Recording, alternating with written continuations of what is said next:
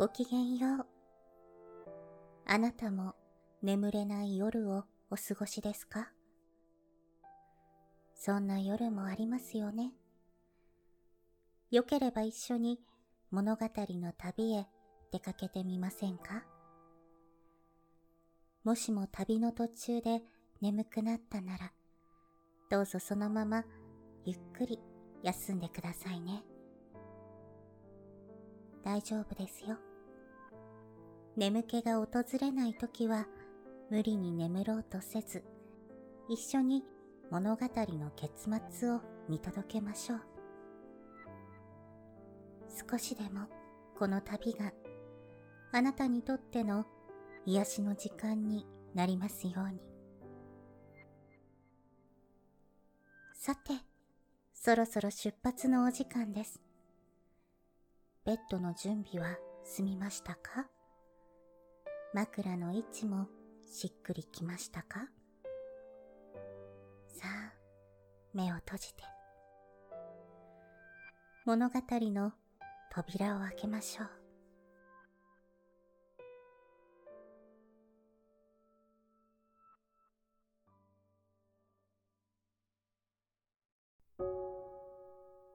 本日のお話は、石原敦作、関高和というお話です。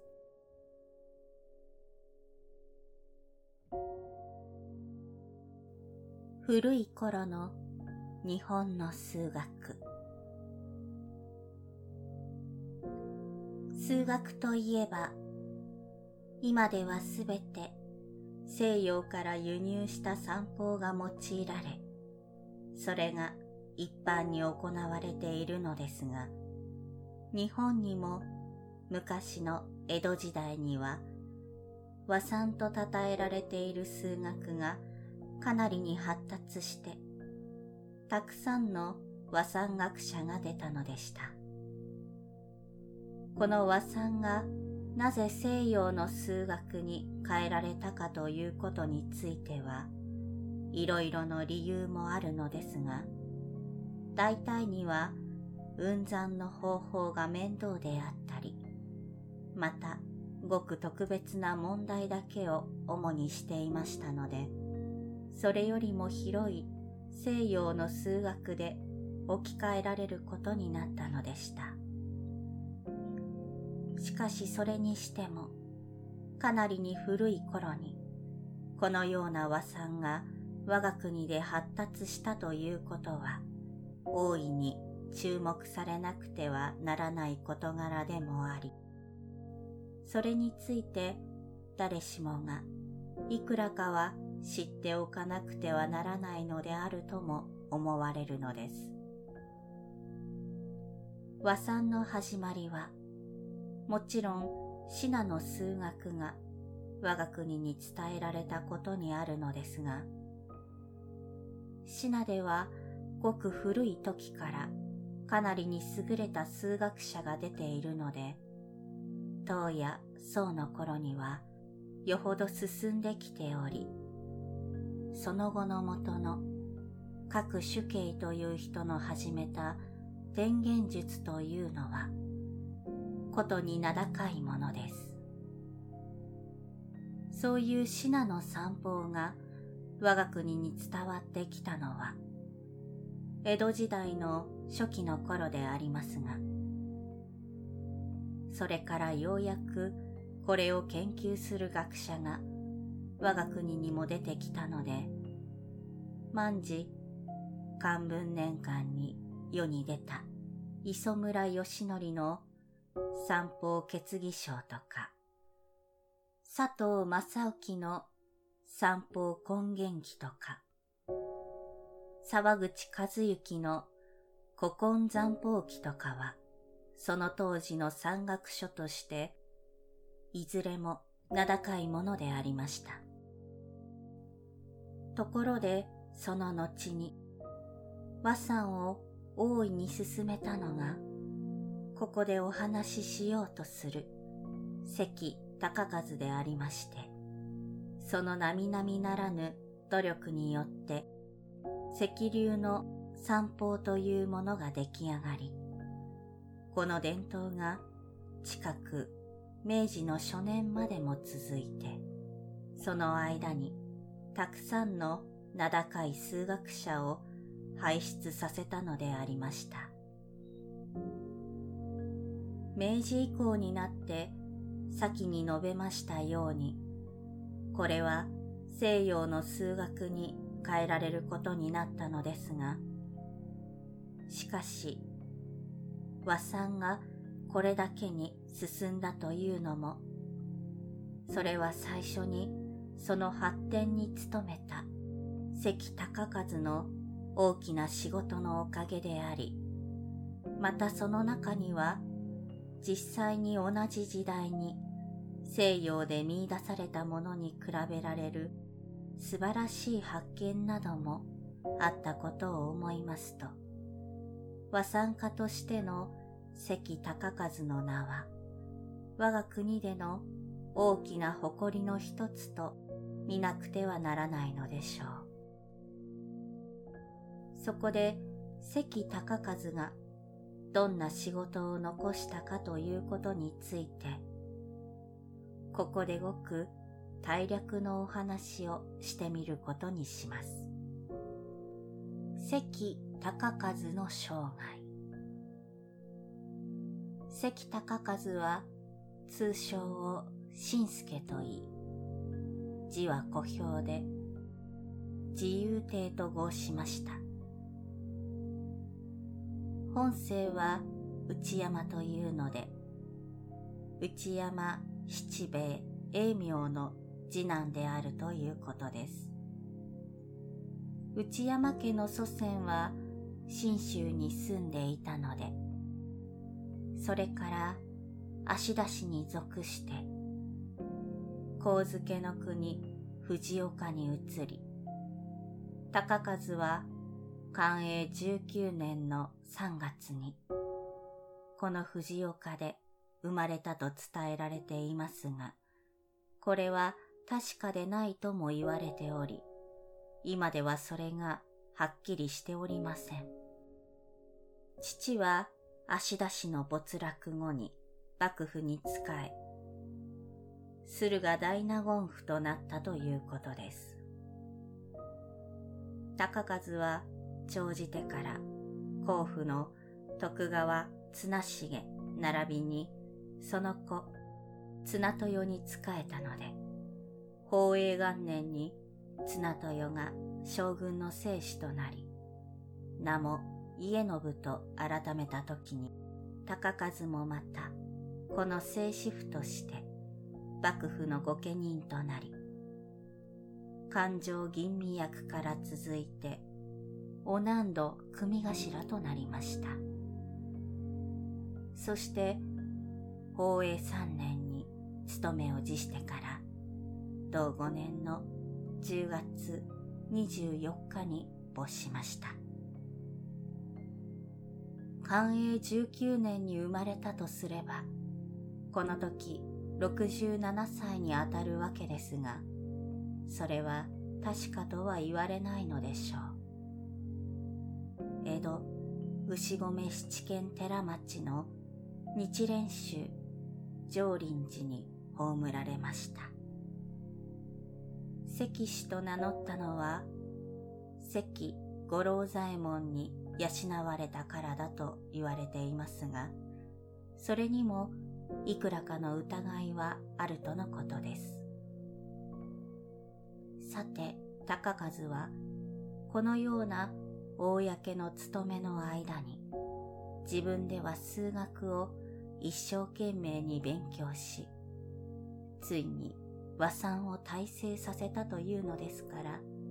それをよく考えると、むしろ驚くべき事柄だと思われるのです。それももちろん数学が生来好きであったからには違いないのですが、彼の頭脳がいかに優れていたかということを思わせるのであります。数学を最初には高原義種という人に学んだとも伝えられていますが、また一説にはすべて自分で勉強したのだとも言われているので、これもどちらが本当かわかりません。それにしても彼のその後の独創的な考え方がその頃として他に比べるものがなかったので、これは誠に素晴らしいと言わなくてはならないのでしょう。そのたくさんの仕事について、細かいことまでもここでお話しするわけにはいきませんが、大体どんな成果を上げたかということを次にお話ししてみることにします。関高和の業績関高和が和算の上で成し遂げた仕事は非常にたくさんにあるのですが中でも最も目立っているのは初めて筆算式の演算を考え出したということでありましょう。それまでの和算ではすべて品からの伝統に従って賛儀というものを使って演算を行っていたのでしたがそれに代わって筆算を始めたということは出来上がった上では何でもないように思われても最初にそれを考え出すということの苦心を想像すればやはり高数のような優れた考えを持っていなければ成し得なかったことであるとみられます。高数はまずそういう演算法を使って先に記しました沢口和幸の古今残法記や磯村義則の三方決議書に載せられてあってまだ完全に解かれていなかった多くの問題をすっかり解決し、遠方2年に初美残法と題する一書にまとめて、それを公にしました。この散歩は縁談術と名付けられて、その頃大いに評判となり、高数の名声が一時に高まったということです。これは今日の大数学に相当するものですが、後にはさらにこれから天山術と称するものが出ました。なお、門人、武部片広の名で、初美残法縁談限界、並びに、剣気残法と題する書物が出ていますが、これらも実は高数の考えに出たものであろうと言われています。ともかくも、このようにして大数学の上に大きな進歩をきたしたことは、高数の大きな功績の一つであります。次に、高数の行った仕事として、方程式に関するいろいろな事柄があります。まず、方程式を解くのに、巧みな省略計算をなしたり、また理論の上からその解放を整えて、敵陣法給法と名付けるものを考え出し、これが方程式の吟味に大いに役立ったのでした。また、シナの小作法や上一術というのを取り入れて、それらを活用し、打席、すなわち有限級数の総和を求めることができるようにしましたし、それをさらに拡張して、無限級数に対する公式をも作り、その他に賛議による二次方程式の解放を原則として、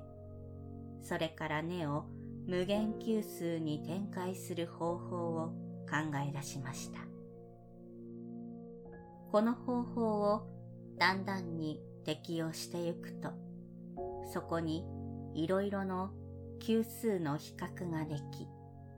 その極限を求めることによって、ついに円弧の公式を作ることができたのでした。これは円理の三法と言われ、和算の上では甚だ名高いものなのですが、円弧の公式を実際に作り上げたのは、門人の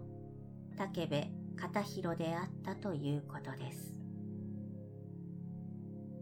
また、円に関するいろいろの級数や、極大、極小の問題や、整数論、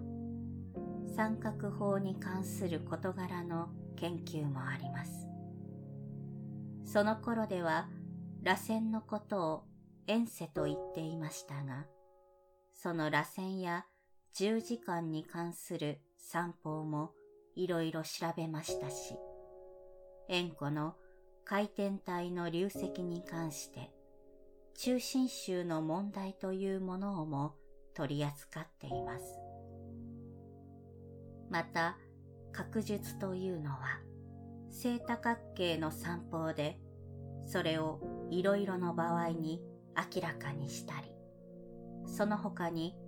行列式の論などもあります。これらは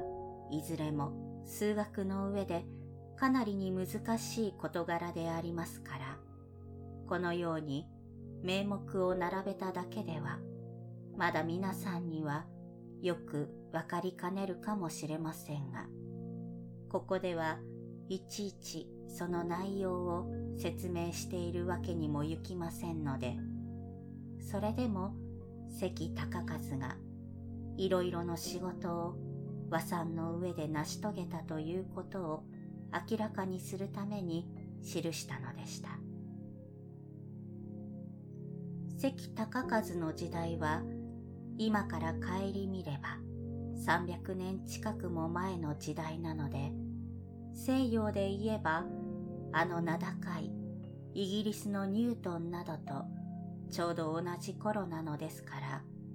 随分古い昔のことでありその頃にこれだけの素晴らしい仕事を成したということは我が国にとっても大きな誇りであると言わなければならないのでしょう。ただ遺憾なことにはそういう古い時代のことなので、我が国の中では学問といえば、むしろ政権の道を学ぶということが主にせられていて、数学などは一種の道楽のようにも見られていたのですから、もちろん、関高和の名声は和算家の中には大いに聞こえてはいましたものの、一般の世の中からはさほど重んぜられなかったのもやむを得ないことなのでした。それにつれて和さんにしてもそれ以後は弟子たちに秘伝として伝えられるありさまとなったのでこのことも広く世間に広がるのにはある妨げとなったのでした。それでも石流の散歩というのは、その後門弟に伝えられて、その間にはたくさんの名高い和参加を出してはいたのでした。前にも名を記しました。武部片広とか、またその他に荒木村秀とか、それからその後の時代になって、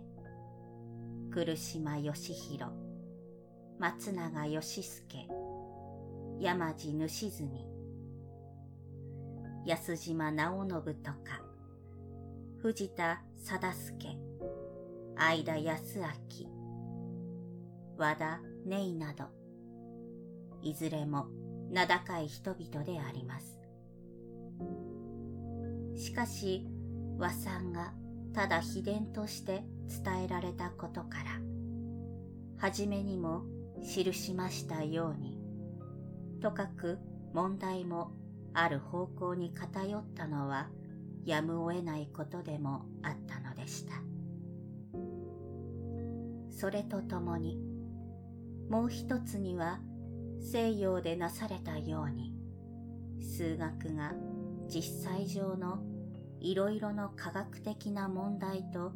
密接に結びつかないで、単に一種の道楽のような形に残されていたことは、やはりそれの健全な発達を妨げたことにもなったのでした。もっともこのことは、江戸時代の我が国のありさまから見てやむを得ないことには違いなかったのですが、それにしても、すでに古い時代に関高和のような優れた数学者を出したことから見て、それを大いに遺憾に感じないわけにはいかないのです。そしてこの点から考えても、いつも本当の学問というものを大いに重んずることの大切であるのがよくわかるでありましょう。